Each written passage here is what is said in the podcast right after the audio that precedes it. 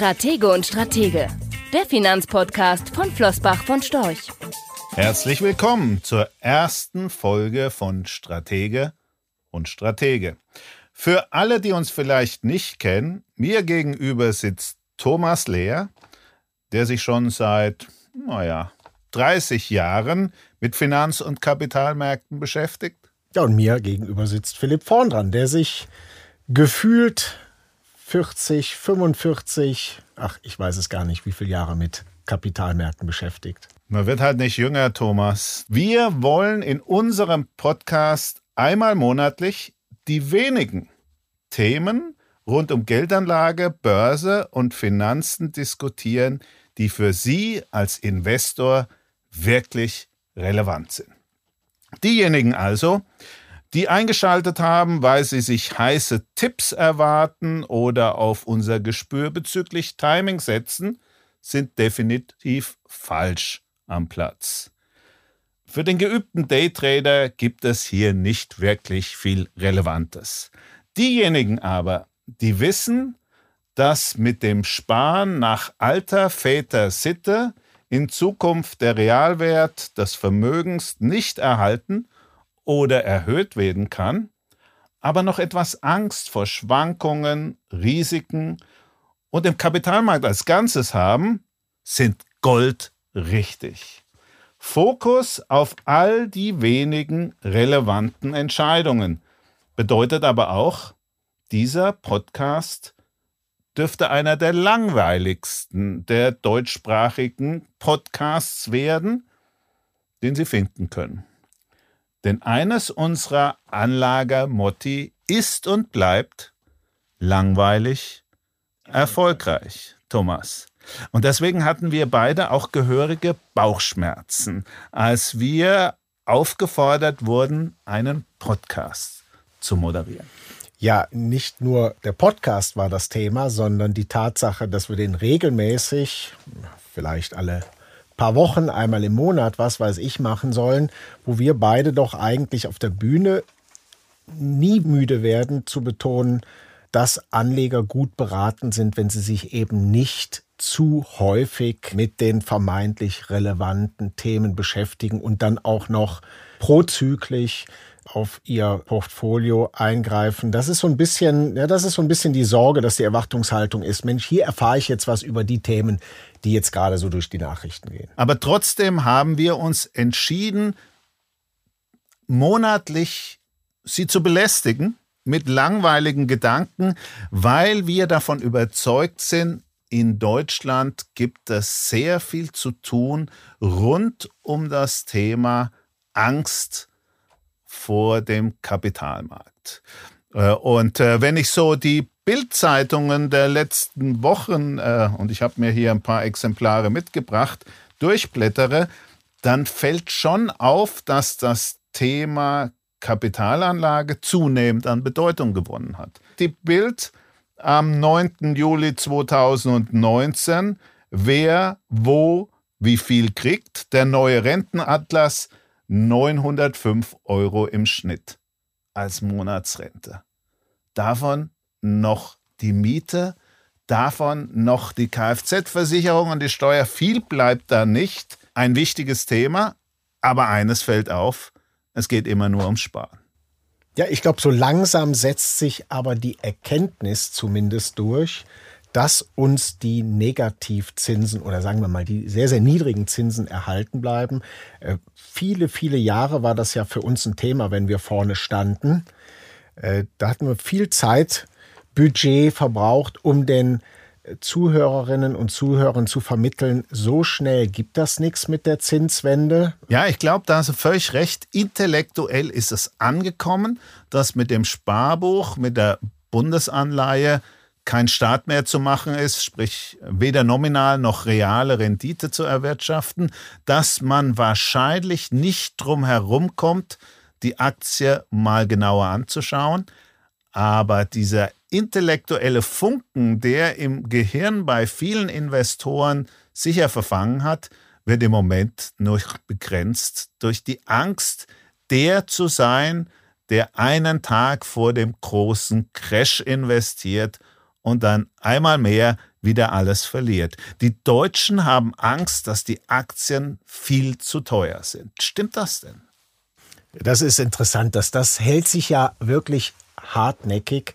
Die Aktienblase, Aktien viel zu teuer. Ich glaube, die Hauptproblematik liegt darin, dass ein Anleger die Schwierigkeit hat zu unterscheiden zwischen steigenden Aktienkursen und Aktien, die wirklich teurer sind. Wenn was teurer wird, dann bekomme ich für mein Geld weniger.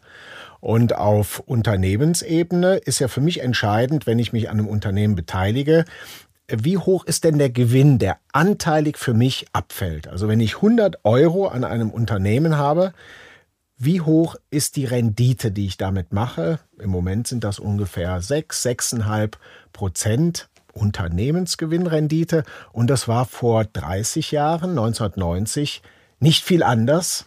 Da war die Unternehmensgewinnrendite genau auf dem gleichen Niveau. Also auch da habe ich für meine 100 investierten Euro etwa 6 Euro 30, 40 vom Unternehmensgewinn abbekommen. Da ist also weit und breit nicht zu sehen, warum Aktien jetzt plötzlich deutlich teurer werden. Man kann sogar mit Fug und Recht behaupten, die Aktien sind die einzige Anlageklasse, die über die letzten drei, vier Jahrzehnte überhaupt nicht teurer geworden sind, die sich nicht im Wert geändert haben, während alles andere, Anleihen, naja gut, das Sparbuch ohnehin, die Immobilien, Kunst, Oldtimer, Schmuck deutlich teurer geworden sind. Ich bekomme heute für mein Geld viel, viel weniger. Bei der Immobilie ist das fast jedem klar. Wenn du heute jemanden darauf ansprichst, warum du in Köln, in München, in Hamburg, in Stuttgart nichts mehr für die 20-fache Jahresnetto-Kaltmiete bekommst, was ist denn die meistgegebene Antwort? Ja, logisch. Der Zins ist ja so tief, also müssen die Immobilienpreise höher sein. Da hat das also jeder verstanden. Bei den Aktien ist davon weit und breit nichts zu sehen. Das ist interessant, weil du hörst immer die gegenteilige Meinung nicht nur, wenn du mit Menschen auf der Straße sprichst, sondern auch unter Profis, die dir immer wieder entgegenhalten, aber Herr Vorndran, Herr Lehr, auf diesen Niveaus kann man doch keine Aktien mehr kaufen. Du bist ja unser Zahlenfreak und du hast den amerikanischen Aktienmarkt, der ja mit Hilfe des äh, S&P 500 seit 1930 schön berechenbar ist, einmal analysiert nach den Jahren in denen es einen Crash gegeben hat, 20 äh, Prozent nach unten und mehr und einem Boom 20 Prozent plus und die Zahlen sind ja extrem eindrucksvoll. Beeindruckend, genau, wenn du die Jahresentwicklung, also die einzelnen Kalenderjahre seit 1928, 29 anschaust und äh, das beginnt mit der Weltwirtschaftskrise. Ja dann sind das also inzwischen etwa 90 Jahre. Das ist schon eine gewisse äh, Relevanz. Also da habe ich ein Zahlenmaterial, mit dem kann ich arbeiten. Ich glaube, zwölf Jahre haben wir bisher gesehen, in denen das durchaus auch mal mit minus 20, 21, 22 sehr viel mehr, über 30 Mal hast du am Ende plus 20 da stehen gehabt. Dann ist der Fortschritt, dass große Thema und dann gibt es eben immer genügend Unternehmen, die von dieser Entwicklung profitieren.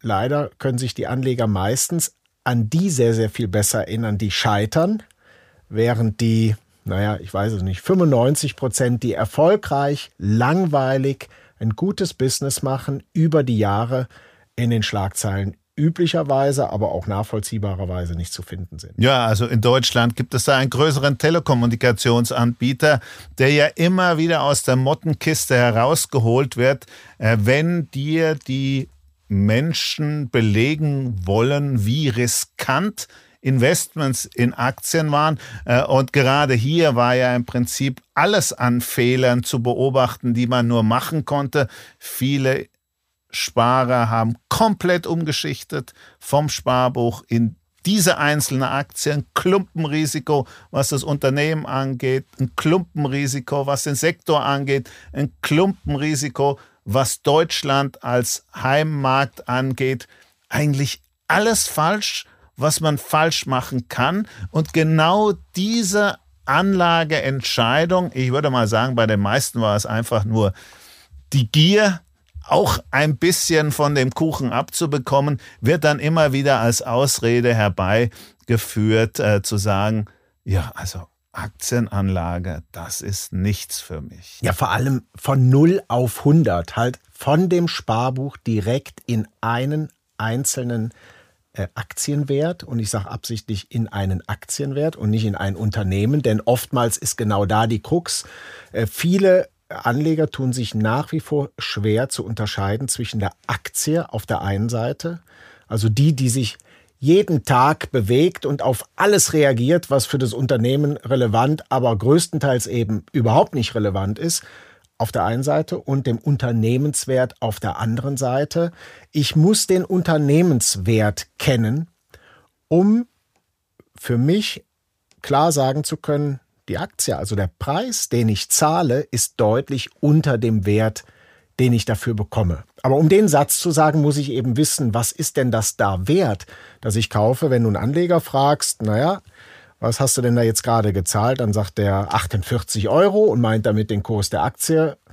Der weiß dann, dass die Aktie vielleicht vor ein paar Wochen bei 62 gestanden hat und sagt jetzt 48, boah, das ist billig. Die standen auch mal bei 100. Das ist so die übliche Herangehensweise keinen, ich hätte fast gesagt, blassen Schimmer, was ist das da wert, das ich kaufe? Und ich glaube, das ist mal das allererste, dass ich als Anleger erkennen muss, das, was da täglich im Preis hin und her hüpft und nervös auf alles reagiert, äh, das ist der Aktienkurs und der Unternehmenswert ist das andere. Übrigens zu dem von dir benannten Telekommunikationskonzern, wer da von Anfang an dabei war, Geduld hatte, äh, Dividende vereinnahmt hat, für den war das Investment ganz langfristig so schlecht äh, wahrscheinlich nicht. Aber es ist schon kein Zufall, dass die Deutschen, 84 Prozent der Deutschen, das Wort Risiko oder Spekulation als allererstes im Kopf haben, wenn sie an Aktie denken. Und ich würde sagen, bei der Vorgehensweise vieler Anleger ist das wahrscheinlich sogar auch sehr treffend. Spekulation, weil ich eben im Blindflug äh, mich an Unternehmen beteilige mit einem kurzen Anlagehorizont und Risiko, weil ich, wie gesagt, einfach nicht beurteilen kann, ob das eine gute Anlage ist. Du hast das Wort kurzer Anlagehorizont gebraucht. In deinem Zahlensalat zum amerikanischen Aktienmarkt haben wir ja auch einmal die rollenden 20-Jahres-Performance-Daten aufgearbeitet. Äh, wir wollten einfach wissen, was passierte mit dem investierten Geld, wenn man es 20 Jahre liegen ließ. Und das Spannende ist, alle 20 Jahreszeiträume waren deutlich im Plus mindestens 5% per annum gab es. Und das ist ja nun wirklich ein klarer Beweis dafür, dass jemand, der Geldanlage nicht als Hobby, nicht zum Zeitvertreib, sondern ähnlich wie eine Immobilie, die man erwirbt für die nächsten 10, 20 Jahre, vielleicht sogar für die nächste Generation, dass das der richtige Weg ist, um langweilig, langfristig erfolgreich zu sein. Und in dem Zusammenhang habe ich mir auch mal durchgerechnet, was denn so unterschiedliche Anlagekategorien seit dem Jahr 1984 an Rendite gebracht haben, exakt dem Jahr, äh, als ich angefangen habe, beruflich am Kapitalmarkt aktiv zu sein. Weil alle Anlagekategorien, die wir beobachtet haben, haben etwas abgeworfen, was nach vorne nicht mehr ganz so sicher oder sogar unmöglich ist, nämlich eine Realrendite. Selbst das Sparbuch. In den 35 Jahren hat das Sparbuch in Deutschland, gemessen am Spareckzins, im Durchschnitt 2,7 Prozent per annum abgeworfen, was immerhin 1% Realrendite bedeutet. Für diejenigen von Ihnen, die sich mit den Kapitalmärkten nicht so intensiv auseinandersetzen, Realrendite ist das, was übrig bleibt nach Inflation. Und das ist ja eigentlich das Elementare. Sie legen Geld an, um ihr Geld nach Inflation zu erhalten oder zu mehren. Das zumindest sollte das Ziel eines Anlegers, der sich wie ein Kaufmann verhält sein. 151 Prozent in den 35 Jahren an äh, Wertentwicklung okay, könnte man sagen, eine schöne Zahl.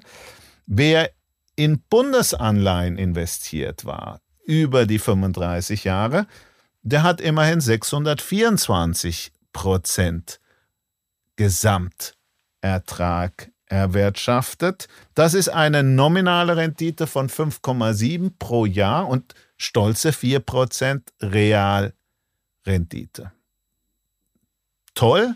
Und wahrscheinlich sind auch deswegen so viele in Deutschland immer noch auf Anleihen fokussiert, weil es in der Vergangenheit eben funktioniert hat.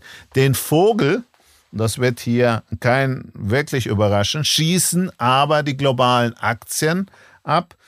8,5 Prozent Rendite pro Jahr, eine Realrendite von 6,7 und eine Gesamtwertentwicklung von plus 1716 Prozent. Nicht schlecht und eigentlich müssten die Zahlen ja für sich sprechen. Ja, und auch wenn, das muss man an der Stelle sagen, die Renditen der Vergangenheit natürlich kein Renditeversprechen für die Zukunft ist, aber der Blick in den Rückspiegel hilft eben hier ungemein, denn äh, sobald es um die Aktienanlage geht, werden eben die vielen, unendlich vielen Abers auf den Tisch gelegt. Ja, langfristig ist das sicher, aber, äh, aber Brexit, aber Handelskrieg, aber Abschwung, aber Rezession. Und uns würden über die letzten 35 Jahre, also den Zeitraum, den du da genannt hast, eine Unmenge Abers einfallen. Also vielleicht politisch viel relevantere, wirtschaftlich viel relevantere als die, die wir jetzt gerade zurzeit diskutieren. Und wichtig ist eben, dass die Renditen, die du da genannt hast, trotz dieser vielen Abers in diesen 35 Jahren äh, möglich waren. Und das sollte einem Anleger nach vorne blickend Mut machen. Aber äh, du hast es angesprochen. Äh, das ist so ein langer Zeitraum, Herr vorn dran, 35 Jahre habe ich keine Zeit. Dann greifen wir doch einmal einen etwas kürzeren Zeitraum auf. Wir beginnen zu investieren am Tag vor der Lehmann-Pleite. Also etwa vor elf Jahren. Genau. Bestimmt kein optimales Timing.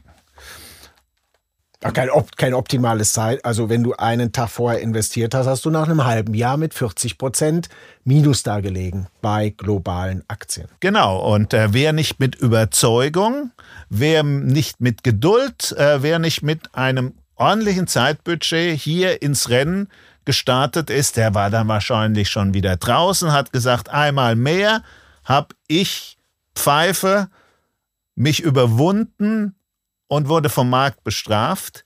Wer aber Geduld, Zeit und Vertrauen mitgebracht hat und bis heute dabei geblieben wäre, hätte per annum fast 10% Jahresperformance gemacht. Und in diesen elf Jahren ist an politischen, an gesellschaftlichen, an Naturkatastrophen so ziemlich alles eingetreten, was man sich vorstellen kann, von Fukushima bis Donald Trump, von Brexit bis zur oder der Abstimmung über den Brexit, um genauer zu sein, bis hin zur Eurokrise, zur Bankenkrise, Lehman.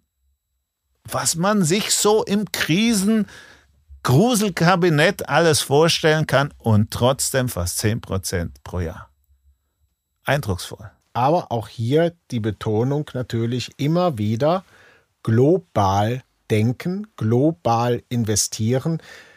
Wir Deutsche neigen ja dazu, Deutschland als den Nabel der Welt zu identifizieren. Alle möglichen Themen bis hin zur technischen Rezession in Deutschland, also zwei aufeinanderfolgende Quartale mit minus 0,1 Prozent äh, Wirtschafts Wachstum in Anführungs- und Schlussstrichen. Das ist natürlich global alles nicht besonders relevant. Aber klar, wenn man den DAX als seinen Heimatindex identifiziert hat, wenn das der Index ist, auf den man eben schaut, kurz vor 8 Uhr, äh, beim Friseur, weil er über das Laufband läuft. Du wirst von morgens bis abends mit dem DAX penetriert, wenn man das mal so sagen kann. Ein Index, der aus 30 Unternehmen besteht, gute Unternehmen dabei, gar keine Frage, aber eben auch sehr zügliche Schlagseite. Ein Index, der jedes Mal, wenn es gerade wieder ein bisschen besser läuft, nach oben schießt und wenn es ein bisschen Sand im Getriebe hat, einbricht, das kann einen schon wirklich verrückt machen. Ja, wir Deutschen sind ohnehin ein besonderes Völkchen. Wenn Sie sich Deutschland einmal vor Augen führen, dann gilt nicht nur das, was du beschrieben hast, Thomas, dass wir uns gerne so ein bisschen als Nabel der Welt, Gewissen der Welt, vielleicht auch Verbesserer der Welt sehen, sondern wir sind in vielen ökonomischen Faktoren auch eine einsame Insel. Schauen Sie sich zum Beispiel mal die Themen Schulden an wenn ich über die Grenze nach Frankreich gehe oder wenn ich nach Japan reise und dort Menschen auf der Straße auf die gigantische Gesamtverschuldung dieser beiden Volkswirtschaften anspreche. Und wir dürfen nicht vergessen, Japan und Frankreich sind da die beiden Spitzenreiter, also Weltmeister und Vizeweltmeister, was viele Deutsche im Übrigen nicht wissen, zumindest was Frankreich angeht. Äh, dann äh, schütteln die angesichts der Frage den Kopf und sagen, was schert mich das? Da sollen sich die Politiker und die Notenbank drum kümmern. Hier in Deutschland hat man das Gefühl, jeder Bürger ist Finanzminister und Bundesbanker in einem. Wir sparen. Wir haben ein Riesenproblem mit Schulden.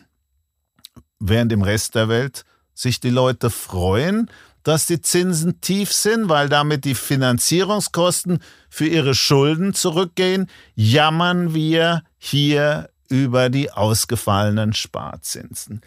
Äh, wir in Deutschland konzentrieren uns auf nominale Geldanlage. 60 Prozent der Deutschen mieten die eigenen vier Wände. Und deswegen ist natürlich auch ein Immobilienmarkt, in dem die Preise steigen, ein Riesenproblem.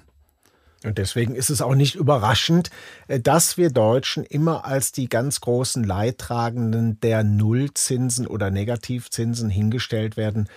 Immobilienpreise, die steigen und die zu steigenden Mieten führen, sind für ein Volk, das überwiegend aus Mietern besteht, eher schwierig. Äh, keine Zinsen mehr sind für ein Volk, das überwiegend aus Sparern besteht, ähm, eher schwierig.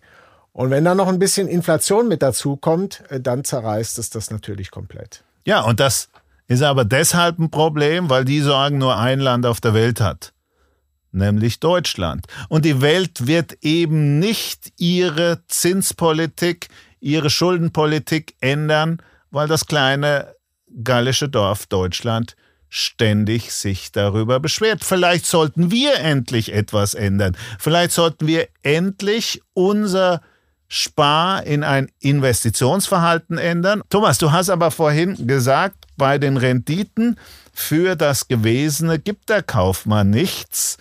Die Vergangenheit ist Vergangenheit. Was ist denn realistisch? Naja, eins ist auf jeden Fall mal klar. Die Nullzinsen oder sagen wir mal zumindest sehr, sehr niedrige Zinsen bleiben uns absehbar viele, viele Jahre, du sagst immer so schön, bis zur nächsten Währungsreform erhalten. Das heißt also auf die Zinswende zu warten und darauf, dass es wieder mal Bundesschatzbrief Typ A und Typ B gibt, im ersten Jahr 6, 7 Prozent, Tendenz dann in den Jahren danach steigend. Äh, das ist keine Hoffnung, die man haben kann. Im Grunde genommen bleibt eben nur die Aktienanlage. Naja, und was ist da realistisch? Ich würde sagen, wenn wir von 3% Dividende ausgehen, wenn wir von ein bisschen Inflation ausgehen, mit denen die Aktien steigen, dann sind wir irgendwo bei 6% über die nächsten Jahre. Und wenn Aktien tatsächlich einmal teurer werden, äh, dann kommt das noch dazu und dann sind wir eben noch ein Schippchen über den 6%.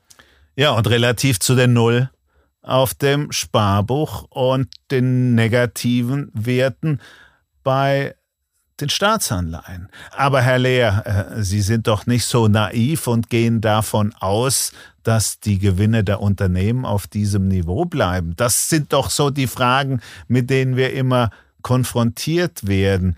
Würde das daran massiv etwas ändern? Und wie wahrscheinlich ist das überhaupt? Nein, also der, der Einwand, dass die Gewinne ja nicht ewig steigen können. Jetzt ist die Frage in dem Zusammenhang, was ist ewig? Also ich habe damals schon Mitte der 90er Jahren von Anlegern gehört, die Gewinne werden ja nicht in dem Maße weiter steigen. Naja, in dem Maße sind sie vielleicht auch nicht weiter gestiegen, aber sie steigen halt eben. Äh, sie steigen mal zu einem gewissen Teil schon durch das, vor dem der Deutsche oftmals Angst hat, nämlich die Inflation. Viele Unternehmen können vielleicht ihren Umsatz nicht mehr so massiv steigern, weil sie über Volumen kommen, aber sie sind immer noch in der Lage, zumindest gute Unternehmen sind in der Lage, ihr Produkt morgen und übermorgen noch an den Mann oder an die Frau zu bringen und die Preise zu erhöhen. Also Inflation wird plötzlich zu meinem Freund, wenn ich beteiligt bin an einem Unternehmen, das seinen Umsatz durch Preissteigerungen nach oben bewegt.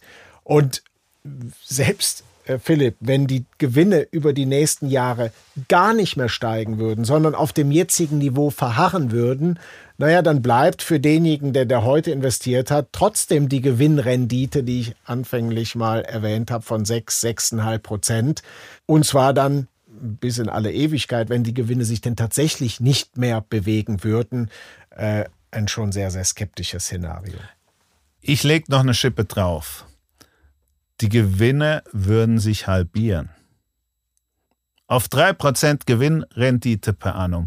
Auch diese 3% wären immer noch 3% mehr als das, was man mit den klassischen festverzinslichen Papieren erwirtschaften würde. Selbst ein solches Szenario Halbierung der Gewinne wäre immer noch relativ zu dem, was der Deutsche heute als sein Haus- und Hoflieferant bei der Geldanlage verwendet. Ein Riesenmehrgewinn und entspräche ungefähr dessen, was wir uns beispielsweise für die Wohnimmobilie erwarten. Da gehen wir heute mit circa drei Prozent per annum Renditeerwartung. Umsatzrendite, Philipp. Genau, ins Rennen. Und bei den Aktien wäre diese drei Prozent schon ein für die meisten Beobachter heute als desaströses Szenario beschriebenes Ergebnis. Nein, wir haben heute eine Risikoprämie, einen Risikopuffer zwischen den Renditen von Aktien und den nominalen Werten, den wir in dieser Art und Weise noch nie hatten. Und das sollten wir in Deutschland doch ausnutzen. Ich glaube, das ist einfach die Aufgabe von äh, dir, mir, den ganzen Kollegen von Flossbach von Storch, aber auch den Vertretern unserer Zunft, die Deutschen endlich aufzurütteln, zu sagen, Menschenskinder, die Lage ist so klar, äh, ihr müsst langfristig eure Geldanlage umstellen, ihr müsst als junge Leute schon anfangen, auch in Immobilien zu denken, nicht immer auf dieses Traumhaus hinzuarbeiten, in das ihr dann mit 35 oder 40 mit der Familie einzieht und das dann bis zum St. Nimmerleinstag eure Heimstätte wird. So funktioniert es nicht mehr in der heutigen Welt der Geldanlage, des Kapitalmarkts und des Vermögensaufbaus. Ihr müsst radikal umdenken und das kann man natürlich nur, wenn man versucht, sich zu informieren über die großen Strukturen der Entwicklung an der Geldanlage, wenn man herangeht und versucht, seine Angst abzubauen. Und das kann man natürlich nicht, wenn man jeden Tag Überschriften liest, wie du sie gerne in deiner alternativen Titelfolie formulierst. Handelskrieg, Brexit, Abschwung oder Rezession. Also alle. Zinswende. Zinswende. Der Handelskrieg, ja, den hatten wir schon. Also alle Säue, die gerade durchs Dorf getrieben werden. Äh, genügend Säue, die auch 2016, 2015, 2014 durchs Dorf getrieben wurden. An die wenigsten erinnert man sich heute noch. Themen, die man Anlegern präsentiert und suggeriert, dass sie nicht nur relevant sind, sondern dass sie auf die auch reagieren müssten. Und dann ist ja klar, dass viele Anleger sich überfordert fühlen und sagen, ich kann, ich will das auch gar nicht jeden Tag verfolgen. Wenn das notwendig ist, dann bleibe ich tatsächlich lieber auf dem Sparbuch. Vielleicht sind die Renditezahlen, die du eben genannt hast, die von 1984 bis heute, die über den etwas kürzeren Zeitraum von 2008 bis heute, trotz aller Krisen, die von 1928 bis heute, ja vielleicht ein Argument für den einen oder anderen, sich doch einen Ruck zu geben. Ja, und das war ja auch genau der Grund, warum wir ursprünglich gedacht haben, wir machen diesen Podcast, aber nur einmal alle zehn Jahre. Und vielleicht wäre es auch gar nicht schlecht, diesen Podcast, den wir heute haben, jeden Monat wieder ins Netz zu stellen, weil vielleicht neue dazukommen. Aber äh, keine Sorge, äh, liebe Zuhörer, das werden wir nicht. Es gibt so viele Themen, die relevant sind, auch für diejenigen, die langfristig operieren, wie beispielsweise die Frage, wie wähle ich sinnvoll Aktien aus? Wie kann ich heute im Anleihenmarkt noch Geld verdienen, äh, die wir Ihnen nicht vorenthalten wollen und für die heute einfach die Zeit nicht reicht? Langweilig wird's wohl nicht, Thomas, oder? Nee, langweilig, aber vielleicht erfolgreich. Da helfen Profis. Jetzt erwartet schon der nächste oder die nächste, dass wir uns gleich ins Spiel bringen. Darum geht's ja bei der Geschichte nicht. Ich glaube, wir sind wirklich Überzeugungstäter. Natürlich sind wir bei einem aktiven Fondsmanager angestellt, der das so schlecht äh, wahrscheinlich über die letzten Jahre nicht hinbekommen hat. Es gibt andere, die kriegen das auch gut hin. Ähm, es geht schon um die Aktienanlage ganz grundsätzlich. Und es geht darum, dass sie sich bewegen, dass sich viele deutsche Sparer endlich bewegen. Das wollen wir bewirken, hier wollen wir ein bisschen mithelfen. Da spielt es am Ende nur begrenzt eine Rolle, ob das aktiv oder passiv ist, mit wem Sie das machen. Wichtig ist, dass man den ersten Schritt beginnt. Wenn Ihnen der Podcast gefallen hat, empfehlen Sie uns weiter und abonnieren Sie unseren Kanal. Wenn nicht, schweigen Sie einfach.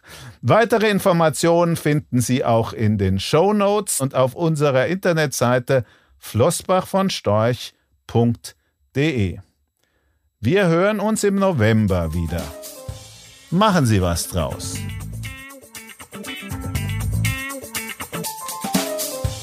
Rechtlicher Hinweis diese Publikation dient unter anderem als Werbemitteilung. Sie richtet sich ausschließlich an Anleger mit Wohnsitz bzw. Sitz in Deutschland. Die enthaltenen Informationen und geäußerten Meinungen wurden mit großer Sorgfalt erstellt, die tatsächlichen Entwicklungen können aber erheblich hiervon abweichen. Die enthaltenen Informationen und Einschätzungen stellen keine Anlageberatung oder sonstige Empfehlung dar. Sie ersetzen insbesondere keine individuelle Anlageberatung. Angaben zu historischen Wertentwicklungen sind kein Indikator für zukünftige Wertentwicklungen. Relevante rechtliche sowie weitere Unterlagen zu Flossbach von Storch Fondsprodukten sind auf der Webseite www.flossbachvonstorch.de abrufbar. Die in dieser Veröffentlichung enthaltenen Inhalte dürfen nicht ohne die schriftliche Zustimmung der Flossbach von Storch AG vervielfältigt oder verwendet werden.